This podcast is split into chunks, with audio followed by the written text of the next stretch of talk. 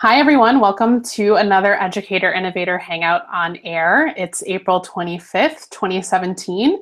I'm going to be your co-host for this Hangout. I'm Liana Gamber Thompson, a Program Associate at the National Writing Project.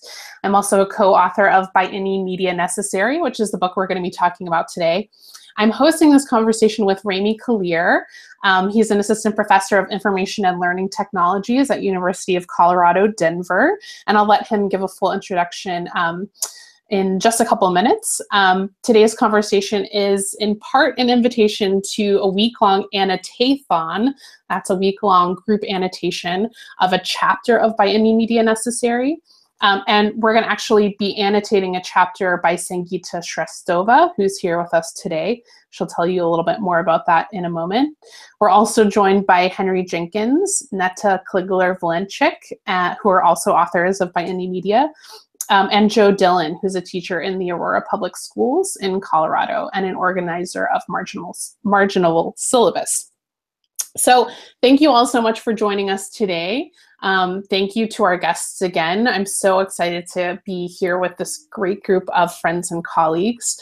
Uh, for those of you who are watching live, we encourage you to post thoughts and questions. Uh, there's a live chat feature, which you'll see embedded in the video player on YouTube, or you can always tweet questions to us using the hashtag connected learning, and we'll monitor those and make sure we bring them into the conversation. Um, as we're able. So let's start with a round of introductions. Um, I'd like for everyone to, to just kind of go around and tell us a little bit about yourself, where you're located, and, and how you got to this work. So um, we can go from left to right on my screen. Henry Jenkins is on the far left, so I'll let you start, Henry.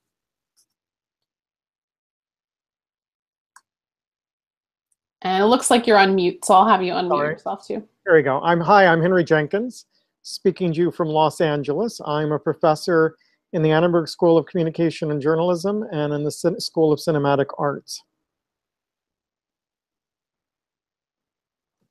Great. So look, Joe, you're next. Awesome. I'm Joe Dillon, and I'm coming to you from Aurora, Colorado. I'm at Rangeview High School, where I teach English 11, and I'm a uh, teacher consultant with the Denver Writing Project, which is how I'm so well acquainted with uh, Educator Innovator.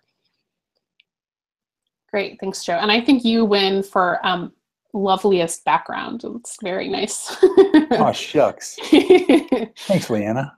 All right, so it looks like Neta is up next, and she's actually joining us from Israel. So super excited to have her on. Hi, everyone, and uh, thanks also for accommodating me with the uh, time difference.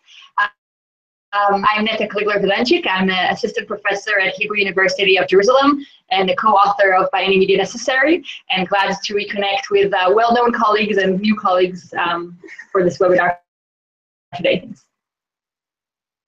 Great, thanks for being here, Neta. All right, Rami, you're up next. Hey everybody, my name is Rami Kalir. I'm an assistant professor of information and learning technologies at the University of Colorado in Denver. And that's where I'm joining folks from today. I'm in Denver, Colorado, and I'm one of the organizers of the Marginal Syllabus Project. Great. And Sangita. Hi, I'm Sangita Shresthova. I work with Henry Jenkins at, uni at the University of Southern California. So I'm also based in Los Angeles. Um, yeah, uh, and we work on a variety of projects, including the one that we're discussing today. Great. All right, so we're so happy to have all of you here. Like I said, this is going to be a great conversation. At this point, we have mentioned marginal syllabus a couple of times. Um, so I would love to start us off um, by asking both Ramy and Joe to talk a little bit about marginal syllabus. What is the project? What are some of the goals moving forward? And why are we reading this text um, via the marginal syllabus lens?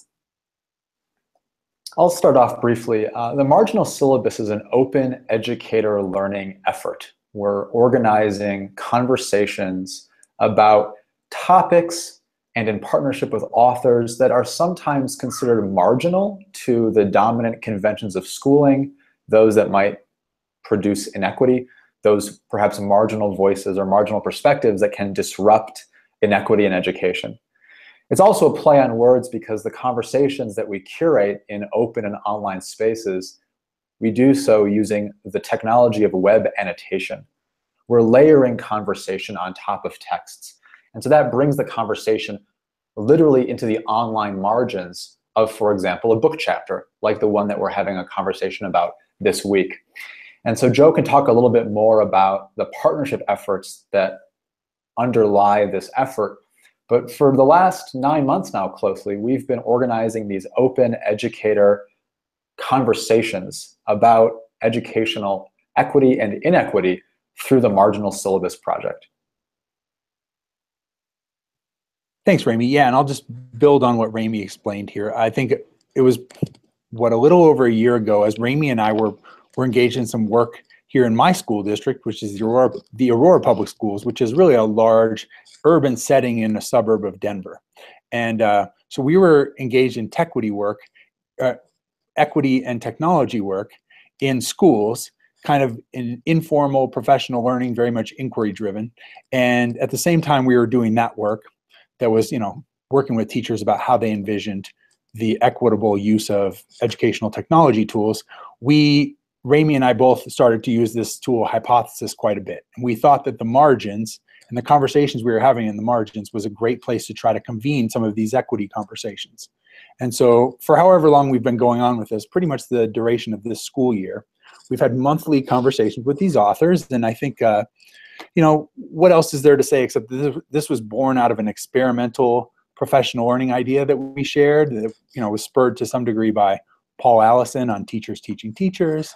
And, uh, and really, we've tried to emphasize the playful nature of what might take place in the margins.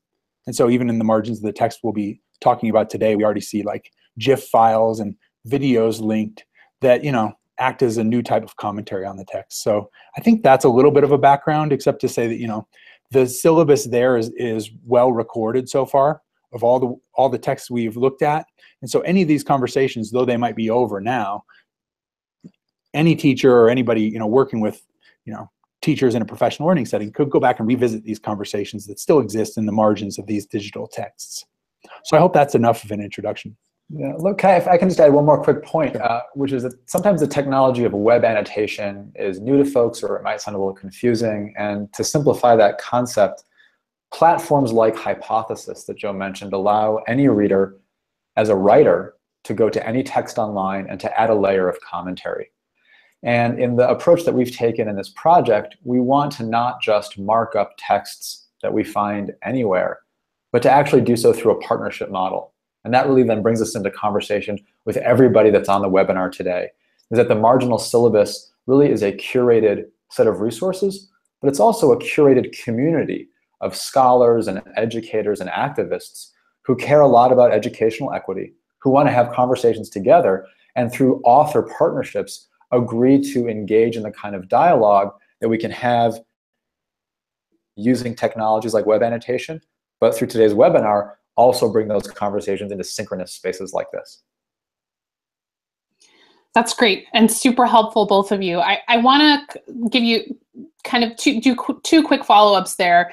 Um, as you mentioned, there have been previous conversations via marginal syllabus, previous annotations. So um, if you could give a quick shout out, Rami, to the marginal syllabus website, so um, people will know where to find those conversations. But also, I want to ask both of you what were some of the key takeaways of um, engaging in those conversations? So it's like I read something, make make notes in the margin, but this is really opening up such a new opportunity for everyone to be bringing those notes in the margins together for a visible conversation, which is often lighthearted, often, um, you know, can be both lighthearted and serious. So I just want to kind of ask both of you, um, what did you learn from engaging in those conversations, and what kind of value do you think those does does that lend to the texts themselves? Let me start with just the easy easy aspect there of the the kind of practicalities of the marginal syllabus again being an online curated syllabus. And the website will be shared via the links on the webinar. Uh, the website is very easy uh, to remember and access. It's just marginal uh, syllabus, but it's .us. Um, and we've worked with all kinds of authors uh, in partnership from folks who've done work previously with the National Writing Project um, to educators, K-12 educators who are writing about their practice. And you can find an entire list of all of our offer partners uh, and all of their texts and all of the curated conversations uh, on our website. And I just want to thank, you know, all of the nearly a dozen authors uh, from all, you know, academic interests and educational backgrounds who have partnered with us since August to help advance this effort forward. If it wasn't for their generosity and their texts and their sharing of their writing and their care about issues of equity in education, we wouldn't be having these conversations. Some of the kind of key takeaways from then the discourse that, that happens. Sure. I think uh, one of the things that's been interesting to me as we convene these conversations is the way um, authors and, and participants often sort of unpack their experiences and they talk about their reading process, which is just fascinating to me because, you know, I've been a literacy coach in schools for a while and I'm very interested in how the reading process, you know, works with these new media tools. And so it's always interesting for me when people talk about how the comments in the margin play into their reading processes.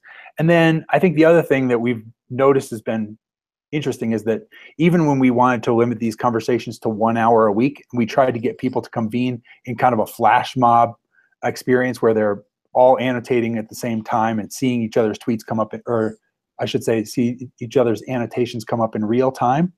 What we found was that the conversation went well beyond the one hour and that I will still get notices in my email of somebody responding to a note I made three months ago. And so we've now expanded these annotate-a-thons to a week long, but I think the idea that these conversations initiate in the margins and then can go on for, you know, in a slow trickle for as many, you know, for months with authors and and really interested readers. Okay, that's great. So I encourage all of our viewers to check out those past conversations. Let's move toward By Any Media Necessary, which is the book that um, we have at Educator Innovator chosen a chapter to annotate um, via this new partnership with Marginal Syllabus this month. Sangita is on with us. She's the author of the chapter we're going to be annotating. And we will kind of return um, at the end of this webinar to explain how to use Hypothesis and where to annotate the text online. Um, it's actually super simple, so we'll give you all the details at the end of the conversation. But let's um, kind of move to by any media necessary and um, I'm hoping maybe, and, Rami jump in here too um, with questions, but I'm hoping that maybe Henry and Neta can give us a little bit of an overview of the project, how it came about, and then um, Sangita, Sangita can talk specifically about her chapter. So I don't know if one, um, Henry, do you want to kind of start about um, with how the research got started?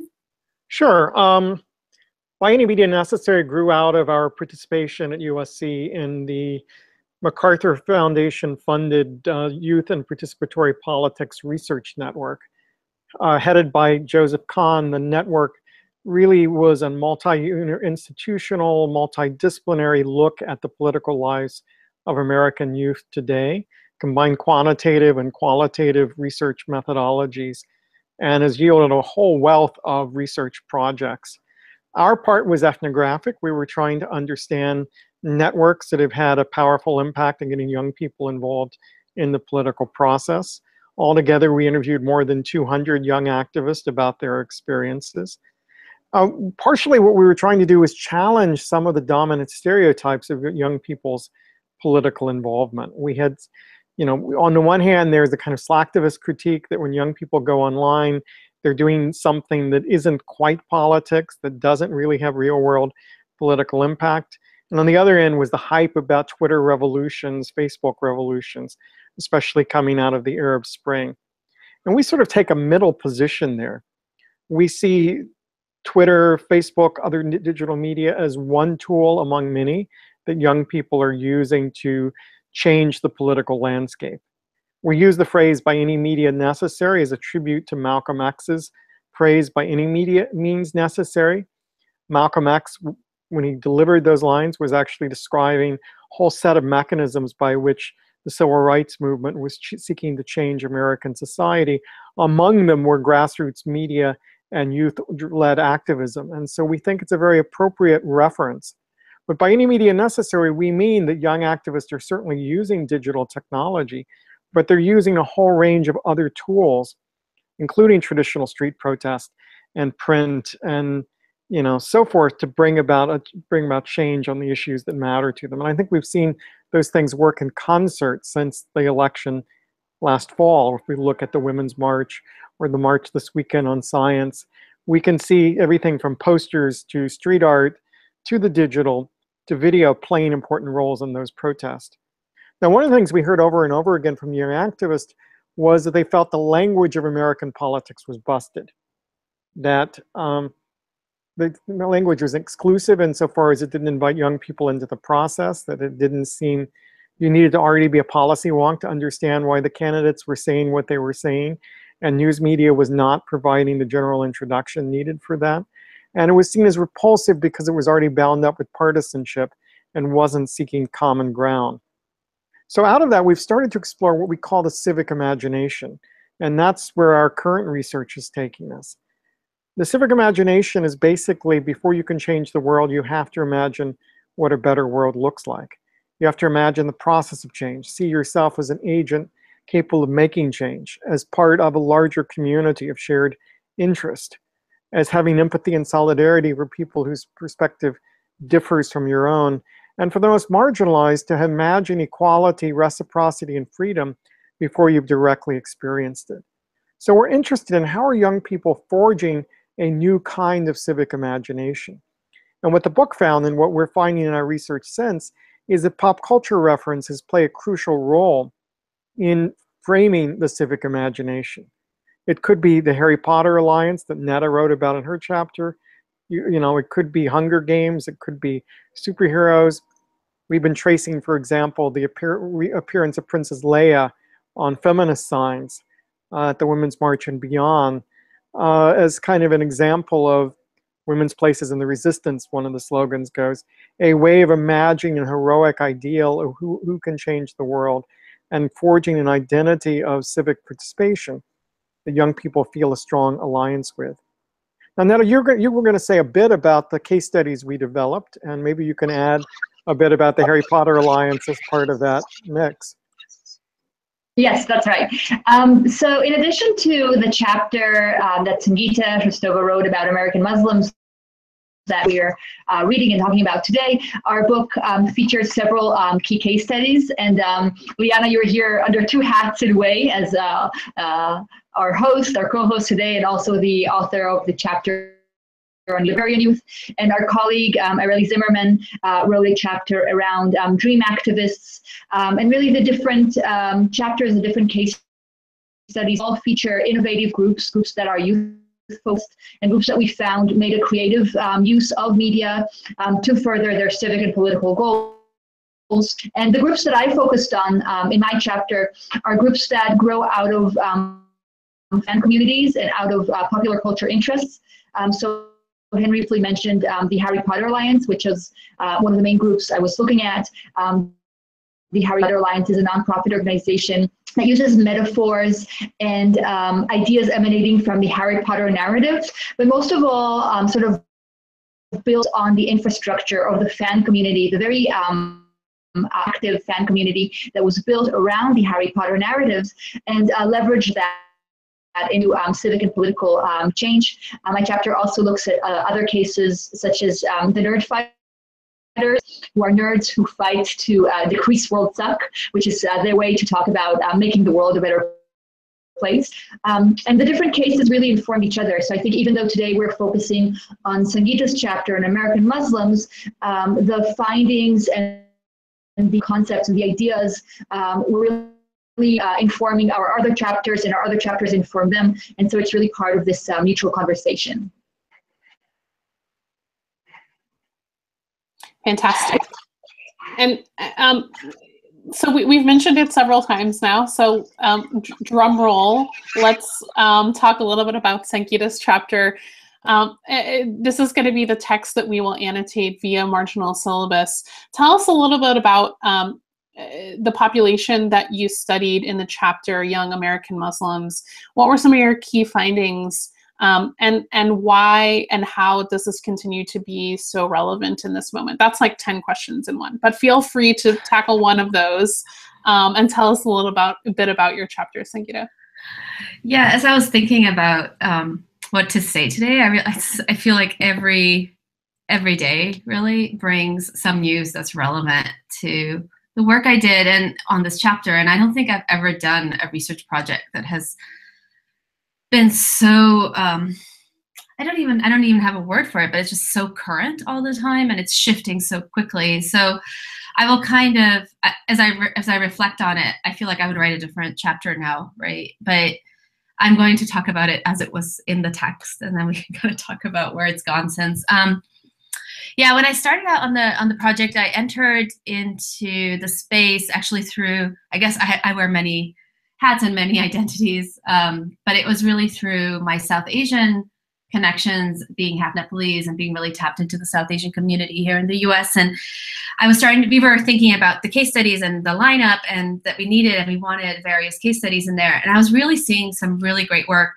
initially um, through my, with my colleagues that are South Asian but Muslim, South Asian American and Muslim.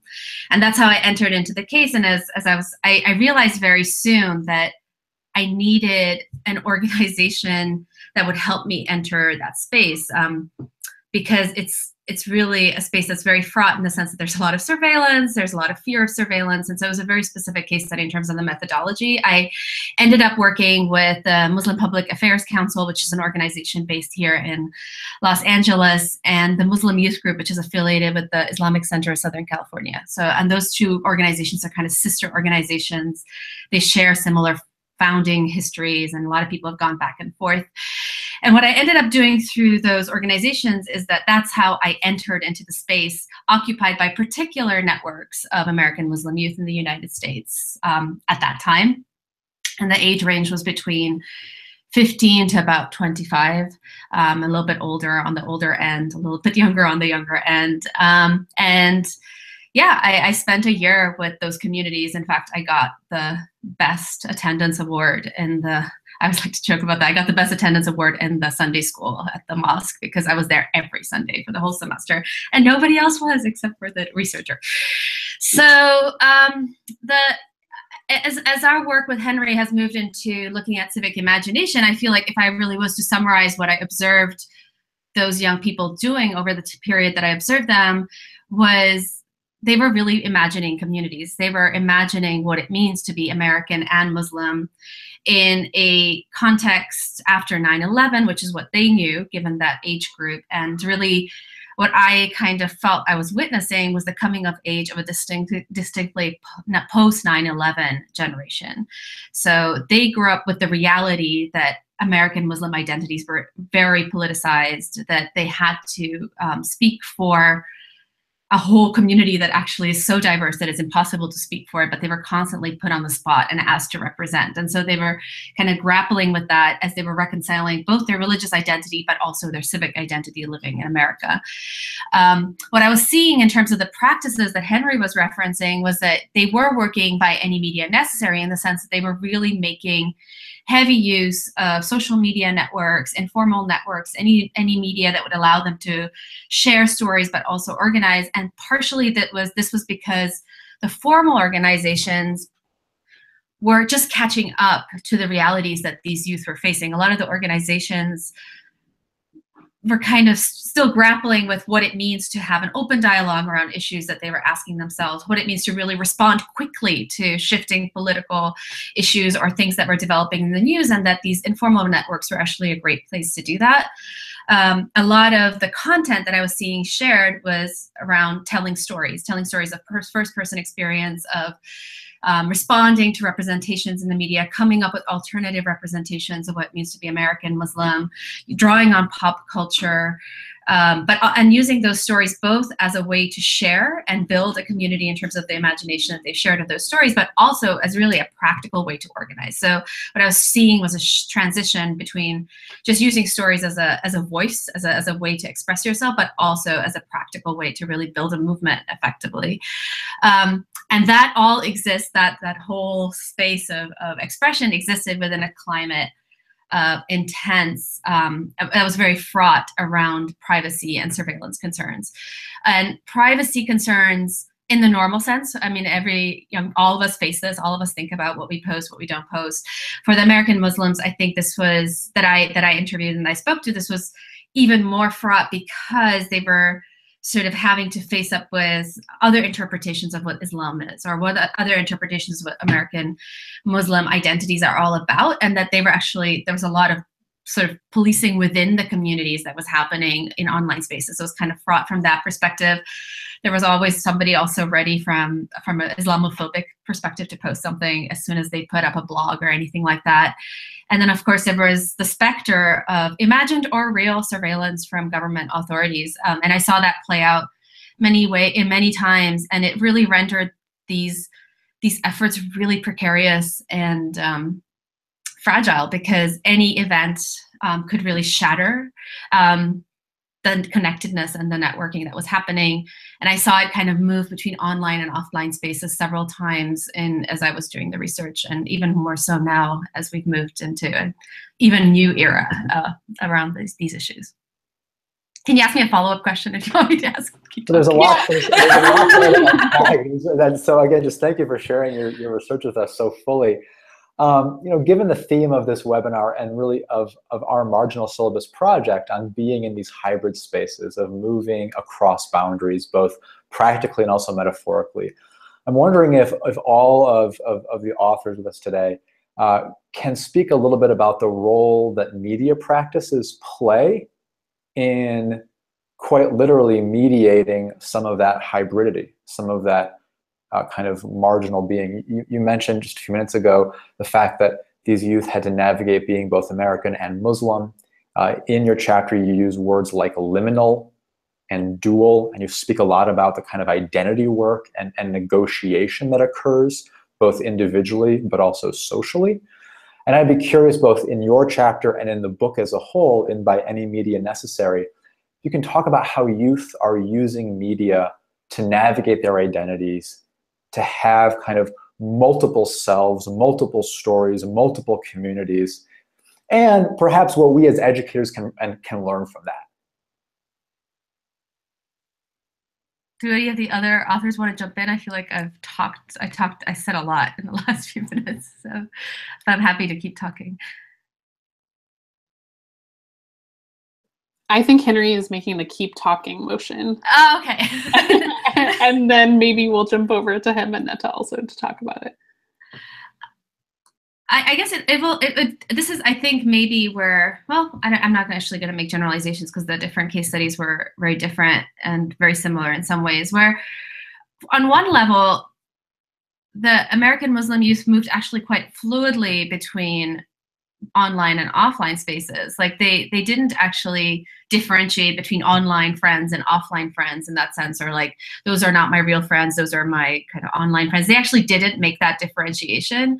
Um, but what i actually saw in my case study and i feel like i've seen it happen even more more recently is this external pressure of of the of whether or not this is somehow being watched or surveilled or um, and I feel like that's really actually affected the kind of discourse that I'm seeing online more recently, where there is this fear of your Facebook it's much more likely that your Facebook profile will be scrutinized by an immigration officer than your phone conversation that you had with a friend or something you discussed over coffee, just because it's so documented and exists in that online space. And so I've actually felt I feel like the the in the in the sort of impulse of the of the youth that I spoke to, they didn't actually they were much they were very fluid and moving between online and offline spaces and and exploring their identities, and they were very smart about identifying places where online, let's say, social networks were places they could have discussions they couldn't have in, in everyday face-to-face conversations, let's say in their mosque. But what I'm seeing really is just like external pressure that's that's really um, actually kind of damaging the vitality of what can happen in those online spaces. That's kind of, I guess, would be unfortunately kind of my conclusion, kind of a two years out of that case study. Well, let me maybe say a word about the Dreamer case in the book, which is a kind of interesting parallel or contrast to Sangita's chapter, because you know we we wrote a bit, and Liana was one of the co-authors on this, wrote about the um, coming out video as a phenomenon of the Dreamer movement. that they, many of the dreamers said that when it started, they weren't sure that they knew anyone who was undocumented. They were so much in the closet, and the process of creating these videos and coming out and putting them online and addressing them to a variety of other communities they participated in was an important part of forging that network. But it also had the effect of bridging the people, you know, non, you know, all kinds of people who also didn't know that they knew anyone who was undocumented, who had never directly heard the story of a dreamer told to them. So the ability of a young Harry Potter fan to explain why he couldn't travel across state lines in order to attend a fan convention became a point of entry for them into a larger discussion of the rights and restrictions that undocumented people faced in the United States. So it functioned both to bond a group of people together and to bridge between with other communities and to develop some shared vocabulary for talking about uh, what it, what those identities meant. So one of the first entries for us in the civic imagination was a discovery that the Superman narrative was one that particularly resonated with the undocumented youth. Um, they would say that they're, they're there's no such thing as an illegal alien, that people aren't illegal and they're not aliens. But if we imagine an illegal alien, it might look like Kal-El from the planet Krypton, whose parents sent him away by spaceship in search of a better life on a new new world, who crosses the border in the middle of the night, lands at a farm in Kansas, gets adopted by an Anglo couple who teaches him to hide who he is and where he's come from in order to protect him, but who nevertheless goes out and fights for truth, justice, the American way of life, while wearing his ethnic garb, since the Superman costume is built from fragments of cloth that were found in the spaceship that he traveled with from his home planet. Telling that story allowed them both to develop a sense of mythic significance in their own lives, but also allowed them to bridge with, for example, the Harry Potter Alliance and other fan groups that knew that story of Superman well and felt that it helped them to understand what it was like to be undocumented in, in new ways.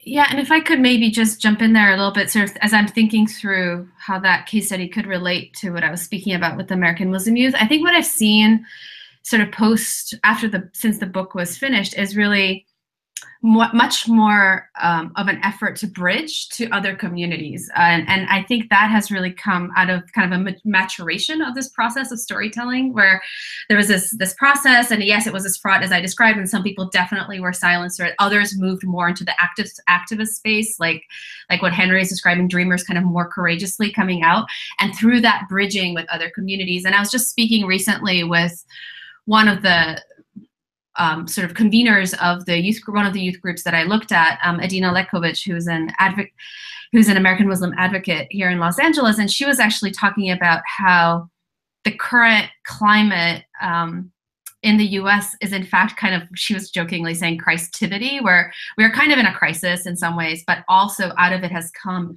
an opportunity to really leverage all of the work that I was describing in my chapter that was happening across different communities and move it to the next level in terms of thinking through those identities that were developed in all these different across these media. I, I just want to add too, I mean, I, I think um, in thinking about the, the Dreamer case, you know, and going back to what Henry said earlier about uh, critiques of youth online activism as slacktivism, um, you know, one, one of the main critiques is that um, online activism isn't risky. It's not putting yourself out there in the streets and putting yourself in physical harm for um, a cause that is important to you. But with the Dreamers in particular, I'm, and, and um, now more than ever for Muslim Americans as well, um, online activism is very risky. I mean, you're putting yourself out there and you're at risk of deportation. So um, I, I, I want to sort of point to that as a thread that runs through both of these cases as well. That um, and, and something for educators and people who work with youth to think about that their online activism or online lives isn't sort of like a separate thing that um, exists when they're at home, but that um, by divulging this information in public and connecting to others in this way, they are taking a really brave and risky step um, um to be talking about um, whether it's their status, um, their immigration status, or their identity as American Muslims. So I, I just want to kind of put that out there too.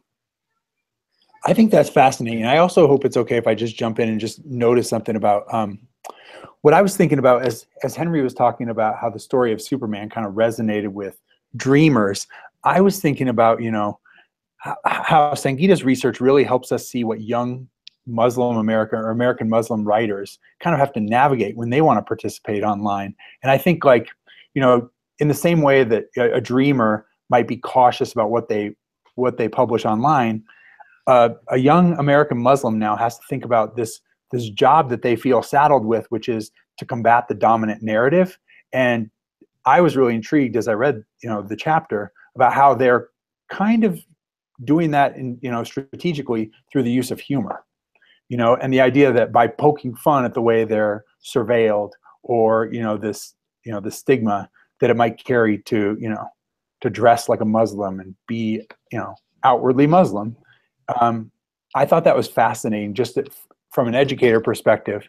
You know, just understanding that that you know that's a, a mindset that I wouldn't have imagined that they are intentionally trying to be funny about their culture, both to speak to to you know older Muslim community, but also to combat this dominant narrative that you know we're also familiar with. Yeah, well, there's a long history of um, of humor, right, as a as a subversive mechanism to subvert power, but also as a way to, to render visible inequalities and through that do the work. I think very much what like what Henry was describing with the civic imagination, do work in terms of establishing the community within people who've experienced it, but then also bridge out um, and and make connections. So in a way, humor when we laugh um, in certain ways, when we laugh in certain ways and sharing something, we open um, the possibility to be open, more receptive to something. So you kind of use it to bridge out. And I feel like actually kind of an an aging generation of American Muslim comedians um, really did that very effectively immediately post 9/11. So in the sort of intervening years around yeah 2002 to 2006 or so they, they there were these several initiatives that i describe in the chapter that were really stand-up comedians who were doing this so what i actually was seeing in my work was much a much more dispersed collective way of doing this. It would take happen over Twitter in response to some some sort of hashtag. I think the one I described in the chapter had to do with hashtag Muslim Rage, which was this really offensive article that was put out. I think by Newsweek. Now I'm suddenly blanking, but uh, yeah, I think it was, and that they thought they would generate discussion about what it means to have angry Muslims, and in fact, it ended up being completely subverted and and made fun of on Twitter. And so what I, I really was excited about was seeing this sort of networked humor happening um, through through the case study that I was looking at, which is different from the sort of stand-up comedian and, and shared through YouTube kind of comedy. But it's, so, it's a it's a it's a sorry it's a two-edged sword. I just want to kind of as I'm thinking about it because it's there's a like clear distinction, but sometimes it's really not clear where that border lies between laughing with somebody and sharing a space and then laughing at somebody and kind of making fun of them or, or dismissing them or in fact reinforcing the power division. Sure and and as i was reading it really made me called to mind for me a joke that i heard aziz ansari make recently where he i think he just said that we just need more shows where muslims just eat nachos right? That they don't they're engaged in plot lines that have nothing to do with terrorism or anything. They're just like spilling nacho cheese sauce on their shirt. And the idea that you know you know them you know just the inanity of just sort of being a muslim and still you know being bored is something that would be novel to american audience and being boring right? Like being right, away being exactly. boring. There was the, that's another um, i described described the all-american muslim um, reality show which actually went off air after one season because it was so boring because the muslims were so normal. Um, it was actually not really worth watching but it was it actually also was fraught because there were there were reactions to that saying that this is lulling americans into thinking that muslims are normal and that they're not. This was kind of the islamophobic reaction to that was that we really need it we cannot do this. We cannot portray them as normal people because then we will think that they're normal and we will not be aware that they're in fact plotting against us. It was this bizarre um, view on that where in fact even just sitting and eating nachos can be seen as dangerous by somebody it was a really bizarre twist on that so i'm wondering if i can uh, take the conversation in a slightly different direction but sangita you just mentioned a really interesting phrase which resonates with me uh, and some of the tensions I think that maybe many educators, whether they're in formal K-12 or university settings, or educators who work in maybe what we might call less formal, informal, everyday settings. You talked about sharing space. And I'm wondering if all, all of the authors can comment a little bit upon some of the tensions and some of the opportunities that come with sharing space with youth and sharing space with youth through their media practices, through some of their cultural practices, perhaps through some of their political activism, and some of the opportunities as well as some of the barriers that might arise when educators try and maybe amplify that youth activism or share that space or need to let perhaps youth lead that activism and lead that expression and that creativity on, the, on their own and maybe what role educators can play in that work.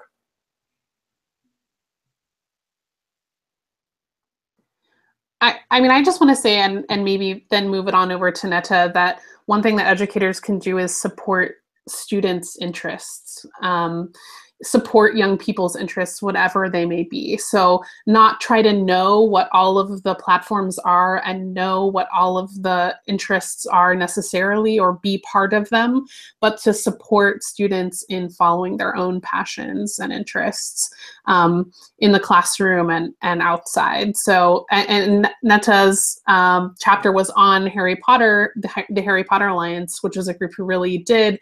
Um, you know come together to utilize that shared interest toward a greater good. And so i would say for educators watching to um, i mean because i can't keep up with everything. I think that's an impossible task right? I, I can't know all uh, there's like a new platform a new thing a new hashtag every day. Um, and and and i think that's um, as important as it is to understand technologies and and to use them in the classroom um, yeah, let, let your students be leaders by um, doing work around things that matter to them. Do you want to add to that, Neta? I think maybe building on that, um, I think part of that comes also with um, respect for and maybe sometimes overcoming some of our preconceptions about what can or cannot um, be used uh, in sort of an educational um, manner. Um, so I think the Harry Potter Alliance is indeed an interesting example of that. The Nerd Fighters even even more so, perhaps. As I mentioned uh, quickly, this is a, a group of um, an online community um, that grew around um, two vloggers on YouTube, and to the outside of observer, they seem to be mostly, um, or followers of the Nerdfighter seem to be mostly engaged in um, inside jokes and um, sort of, you know, silly videos. Um, but for, um, for young people who are part of this community, we did find it to be uh, sort of a strong um, entry point into also thinking and learning about civic and political matters. so sometimes we were just surprised by the places and the sites where we found young people um, finding their own connection to the civic and to the political and I think that particularly um, in sort of a fraught political environment, and given what Henry talked about in the beginning in the introduction of how young people today um, are either apathetic or um, um, I mean, seen as apathetic, but often um, I think that that is misunderstood. More than that, they um, feel often repulsed by politics. I think we really have to um, look for these places where they can find these connections and try to um, to encourage these, even when they're when they're in places that surprise us or we don't expect them. You know, one way I put this in the past is that young people don't need adults looking over their shoulders. They need adults watching their back. And it's not about surveillance in the sense that Sangita's been talking about. It's not about policing or regulating or taking control of young people's political voices. It is about mentorship. And work out of Howard Gardner's group at Harvard shows most young people don't feel like they have an adult they can turn to on issues that affect their online lives. Uh, and those are that's a complex space. We're all still trying to figure out what it is to conduct our social lives online, what it is to construct our identities online, what it is to construct politics online. I would say if teachers had a mo- important lesson, it's in part to think about accountability for the information we circulate online, especially in this era of fake news and alternative facts. You know, we have the object lesson of a president who routinely passes along conspiracy theories and rumors and deflects responsibility for the accuracy of that information by saying, oh, I heard a trusted journalist say it, or I thought it was an interesting thing to contribute to the conversation. That creates a series of teachable moments where we should think about, right, if you're in an information environment where you're a key element in passing information to your friends, and they're encountering news on your Facebook, not on the evening news or in the evening paper, then you should own the information you pass along and ensure that it's accurate and comes from a reliable source before you introduce it into that conversation. And I would say that's maybe the most important discussion teachers to bring in around all of this. Um, maybe if I can sort of, yeah, to kind of all of those and um, I think the some of the work that we've been doing around the civic imagination with Henry is maybe relevant here in the sense that what I was hearing, uh, Liana and I actually did a webinar a few weeks ago with some American Muslim students and their educator, Amira, uh, Amira Saidi. So they were talking about what how, what they would like in the classroom or what they would actually like to see happen. And um, I think sometimes well-intentioned teachers can kind of put students on the spot inadvertently and you know, sort of in wanting student, in wanting to create a space in which students can feel like they can speak about their, let's say, American Muslim identity, for example, they put them in the spot and kind of inadvertently kind of force them to represent a community they may not feel comfortable speaking for. And so I feel like there might be, it's just really important for educators to be cognizant of that and that that can happen quicker than we think, right? That we, that that can kind of happen very easily, and that it's actually very difficult for students to deal with because they don't they feel like on one hand they want that space, but on the other hand they actually don't they, they don't feel qualified or they feel like a lot of pressure happens there.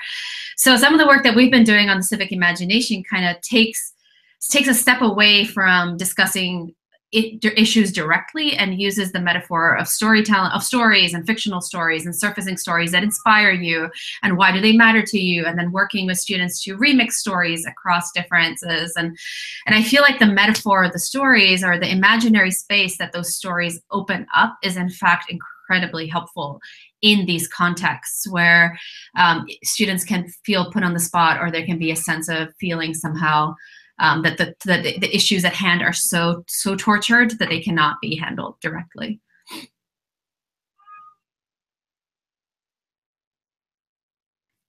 I want um, Sangita maybe to connect to one more point from your chapter that I thought is um, is very relevant, and that's the idea of uh, precariousness. And I was thinking a little bit um, when I read through your chapter again now, and think work that um, I was doing with uh, with my colleague Ioana Literat around um, youth reactions to the 2016 U.S. elections now on different websites, and I'm wondering if, in some extent, this um, this idea of precariousness that you applied in your chapter to the American Muslims, and I think we can also uh, could apply well to the dream activists in our in our book where um, it was very clear why participation was the was for them uh, precarious. I think in some way in, in, our research now, when you look around um, youth reactions to the elections, we saw um, youth from, um, from other backgrounds different websites also presenting or talking about politics in a way that um, mirrored a little bit of this sense of precariousness where they were presenting their around the elections or um, often their disappointment around the election results, and in the same breath, we're sort of worried about the implications of um, of what that expression would mean um, in terms of their um, family, in terms of um, government surveillance. And I'm wondering if if um, that is something that resonates with you. If maybe this notion of precariousness is maybe growing now. If um, more people are feeling today that participating politically and expressing themselves politically is a precarious thing to do. uh, I would say both things are going on where I think we see some of what you're describing, That's we definitely see in the sense that um, clearly discussions of, of surveillance are much more front and center for the general population than maybe they were prior to the 2016 election. I don't know. I'm, I'm, no, I'm really no expert, so I cannot comment on that. But I also think that we're seeing a, a new resolve actually and a new kind of dreamer like coming out as undocumented kind of resolve on the other end of that where there's also the sense of now we need to actually stand up and and be visible in different in more in ways than maybe we weren't before i'm sort of speaking we in terms of the imaginary we um, so I feel like I'm seeing both. I wonder, you know, which is kind of interesting that yeah, I, I I don't really have I think definitely some of what you're describing is definitely going on, but I also feel like it's it's maybe counterbalanced or it's accompanied by this other side of like it is now an activist act more so than before. Maybe that's kind. Maybe I'm thinking now. I'm, now I'm purely thinking out loud, but maybe it's it's a recognition that in some cases some of the things we posted that we thought lightly or we didn't think were um, as dangerous we're much more conscious of how maybe they could have an a digital afterlife that we didn't expect. So there's kind of an aware a bigger awareness of that. So maybe that's both leading to more precariousness but also to more determination. Um, um, i wonder if others have thoughts on this. Well i'd just like to oh sorry. Uh, if I were to say quickly, oh, sorry, Henry, go ahead. You go ahead. I guess I, I would just say, like, you know, current events and the most recent election probably kind of render the whole internet as a precarious public. And so I really thought the chapter was fascinating because it it spoke to the way Muslim Americans perceive, you know, these spaces they engage in as precarious. And I think it also highlights the importance of like the role of the lurker of the person the lurker who just wants to stay safe and observe from a from what they feel is a safe distance all this precariousness yeah i, I mean i think precariousness can mean at risk or risky but it can also mean unstable or unsettled and in some ways these conflicting tugs that sangita is talking about do create a moment of precariousness of being pulled in multiple directions and I would say that creates a context where choices have consequences, and we're more aware of, than usual of those consequences. So, in that sense, precariousness describes not only the fear, but also the euphoria that's come out post election of more people taking to the streets, more people participating in protest movements, uh, trying to change things because you suddenly are aware that there's something at stake and that even some fundamental values of American democracy are at risk that there's something worth fighting for. And I think we're going to see we're seeing more and more young people around the country discover where they're willing to take a stand at the current moment. And I think that's a very important process for this generation to be going through. It may be that this turns out to be a period in American politics similar to the mid to late 1960s when the counterculture and the student protest helped to define the identities for the baby boom generation. I think too you can apply the notion of precariousness to the classroom and the role of the educator too. We did a, a, a webinar a couple weeks ago, maybe more like a couple months ago now, um, where we sort of were wrapping up um, thoughts on our letters to the next president project that we did at National Writing Project, where students wrote letters to the next president um, in the classroom and. Um, something really stuck with me. One of the teachers on that webinar just said, I'm really haven't been talking about politics in my classroom. I'm really tired. I, I feel this sense of fatigue and I don't know sort of how or where to tread given the fact that my students have different um, political opinions and we're in this sort of um, fraught moment I'm just ignoring politics altogether. not talking about it in my classroom. And so I'm wondering if Remi and Joe, particularly from kind of the educator perspective, can talk about how opening up conversations like this, reading a text like this together, annotating together, for instance, could help sort of um, navigate help could help educators navigate that precariousness, that sense of fatigue, that sense of where to go now um, with um, uh, talking about politics or civics in the classroom? Yeah, I'll take a crack at that, and I'll do so actually. If, if Sangita, I can actually kind of reference something you said earlier, uh, which I thought was such a beautiful comment. You said uh, something along the lines of, "If I I could like write a different chapter now, essentially, uh, revisiting this work in light of current political contexts." And of course, tools uh, like the Hypothesis platform and the social practices that are afforded by web annotation actually allow allow us to do that. Whether it's our own chapter that we wrote or whether we're a reader and then a kind of co-discussant in that uh, we can use these annotation tools to begin to have conversations with one another and kind of rewrite these dialogues. And so i, I want to kind of riff off of that to say that in reference to liana your question about educators i think that joe and i felt motivated to provide um, the kind of social and technical architecture where educators could say, engaged politically. I want to have conversations with colleagues, new and old. I want to kind of wrestle with ideas and do so in a way where there's a very low barrier to entry and there's a high kind of rate of return on the social relations as well as as you said earlier actually the kind of playfulness but also impact of having conversations about topics concerning equity and politics and engagement and participation. And that i think was one of the main uh, motivating factors that allowed us to begin to organize the partnerships and the conversations through this marginal syllabus project. And we hope that educators and others feel again that kind of interest driven desire to have this kind of openly networked public conversation using participatory tools like web annotation to kind of rewrite their own chapters now that are consequential to their own interests and ultimately to their, their own teaching and their students' learning.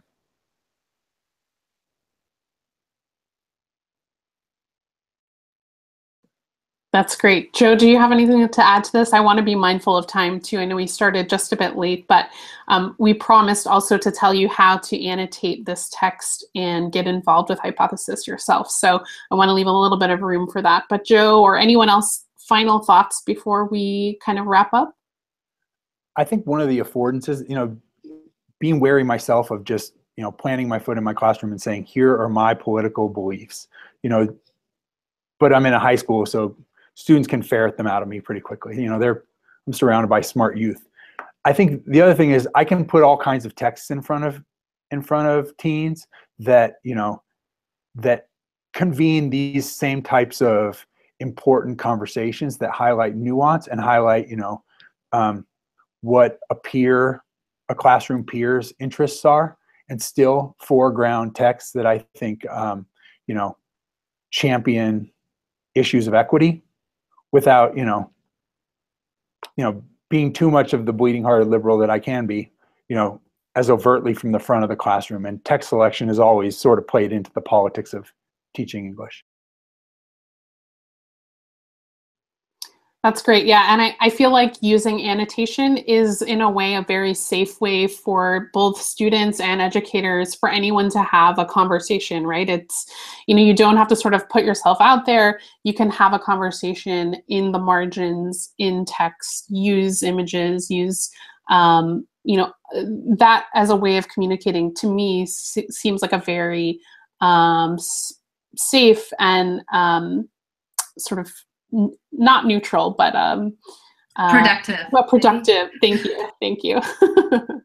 so with that, I want to let everyone know that um, this text by Sangita, her chapter is um, being hosted at Educator Innovator right now. So go to educatorinnovator.org and click on blog and you will find the, the website's a little bit too long to share with you. So I'm, I'm telling you how to, na to navigate here. So click on blog and there is an explanatory blog um, that will give you a link to the text. It's a hypothesis activated link. So what that means is if you click on the link, you'll be able to see all of the annotations that are already there on the text. And I see that some folks have already been busy, so that's great all of the authors in this conversation, including our um, Lissa Soep from Youth Radio, who wrote the afterword to the book, and Arely Zimmerman, who um, wrote the Dreamer chapter, are going to be annotating along with us too. So it's your chance to engage with the authors of the book as well.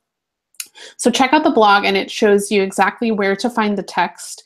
You can read um, the text and the annotations uh, by following the activated link. And if you would like to annotate yourself, which we really hope you do, you can install the web extension um, for Hypothesis, log in and start annotating yourself just by highlighting the text and creating a comment you can talk to other folks who are annotating as well. And it's really easy. We outline we have outlined the steps to install that browser extension um, on that blog as well, so that you can um, get started with Hypothesis and start annotating. And the annotation will be open um, through the end of the week, over the weekend. Um, is that right, Rami? through the weekend. Yeah, through Sunday. Um, so we hope that you hop on there and include your own thoughts you have anything else to add, Rami, about kind of the, or, or Joe, about the mechanics of um, engaging in, in marginal syllabus or, or how to get started? I think you did a really great job of summarizing that, Liana. And I also just want to mention, given the kind of political context of this entire conversation, um, we really support the Hypothesis Platform as a nonprofit organization whose code is open source, who promotes a lot of organizational transparency and is itself a very politically active in some ways organization. And that's why I think we feel really comfortable using both the tool to have these conversations. It in and of itself can be seen as a bit of a kind of political act of kind of sharing multiple voices in multiple ways. So a big plug for them and for all of our work and of course to our authors for joining us in this effort. I really thank you all for taking the time and the energy to join us on the webinar today, but also throughout the week in this extended conversation. Thank you very much. Well, we're thrilled about this partnership with Marginal Syllabus. We hope all of you will go to educatorinnovator.org to check it out. And if you're interested in following Educator Innovator, we hope that you'll also sign up for our monthly newsletter, which you can also do on the website, and follow us on Twitter at innovates underscore ed.